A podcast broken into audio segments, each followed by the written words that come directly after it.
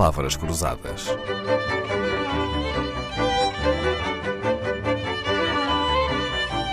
Porque quase tudo é uma questão de semântica. Lendo A Religião dos Livros, de Carlos Maria Bobon, alfarrabista por vocação e por tradição familiar, ficamos a saber que os livros já foram motivo de guerras entre povos. Quais, Carlos Maria Bobon? Bem, várias, mas uma das mais importantes e que teve um impacto geral deu-se na Antiguidade entre Alexandria e Pérgamo, porque Alexandria tinha, durante certa altura e de alguma maneira, o monopólio dos papiros, quer dizer, estava relacionado com as suas condições geográficas e com o seu próprio saber. Os famosos papiros do Egito, não é? Exatamente, e de repente apareceu numa cidade mais pequenina, em Pérgamo, uh, o pergaminho, como o próprio nome indica, não é? E que ameaçava o lucrativo monopólio que, que o Egito tinha de, do material da escrita e, e da leitura. Uhum. E por isso acabou por haver até umas certas guerras e, e guerras duras por causa disto, e foram por causa dos livros. Incrível! Livros na origem de guerras e lutas entre povos, entre cidades, entre Alexandria e Pérgamo. Pode parecer-nos estranho, mas basta lembrar-nos de escritores ainda do século XXI que são perseguidos eh, pelos livros que escrevem, não é? Parece afinal que não evoluímos assim tanto quanto pensávamos, pois não?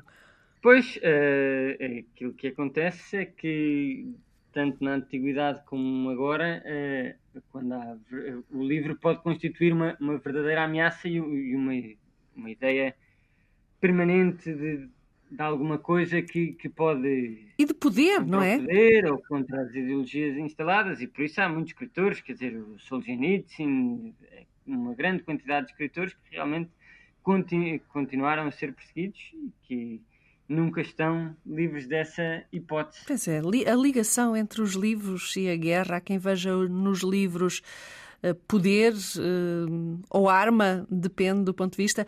Bom, guerras entre Alexandria e Pérgamo.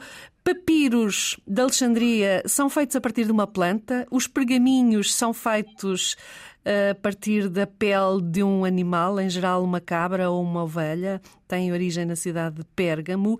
Consegue distingui-los, eh, Bobano?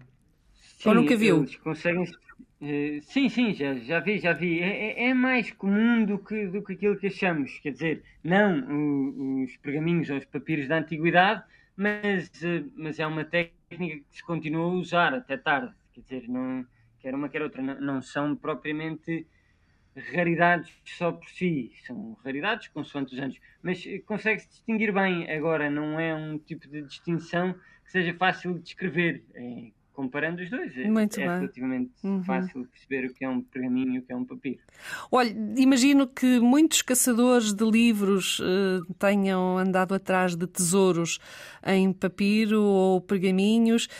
Um, no seu livro, refere-se, aliás, a eles, aos caçadores de livros, pessoas que tinham como missão descobrir livros valiosos, é isso? Sim, é, é, essa história está muito bem contada num livro recente de uma escritora chamada Irene Valerro, espanhola, que fala sobre o, o livro na Antiguidade e fala de, deste sonho de, dos Ptolomeus em, em, Alexandria, no Egito, uh, que de facto uh, queriam ter uma biblioteca de uma dimensão extraordinária e por isso pagavam os livros, os, os pergaminhos, os papiros a, a peso de ouro.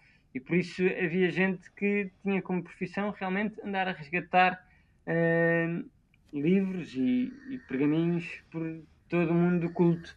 E isso é uma coisa que depois é recuperada também no Renascimento. Quer dizer, quando nós vemos carta, as cartas dos grandes humanistas, estão cheias de gente que andou pelos mosteiros e pelas cidades à procura de uh, raridades bibliográficas de tesouros para a livraria. Carlos Maria Bobon, filósofo de formação, livreiro por vocação, alfarrabista de coração, tem alguns pergaminhos na matéria, é autor, conferencista, colunista. Dá-nos o prazer da sua companhia esta semana em pausas breves no seu trabalho na Bizantina, o mais antigo alfarrabista de Lisboa. Palavras Cruzadas, um programa de Dalila Carvalho.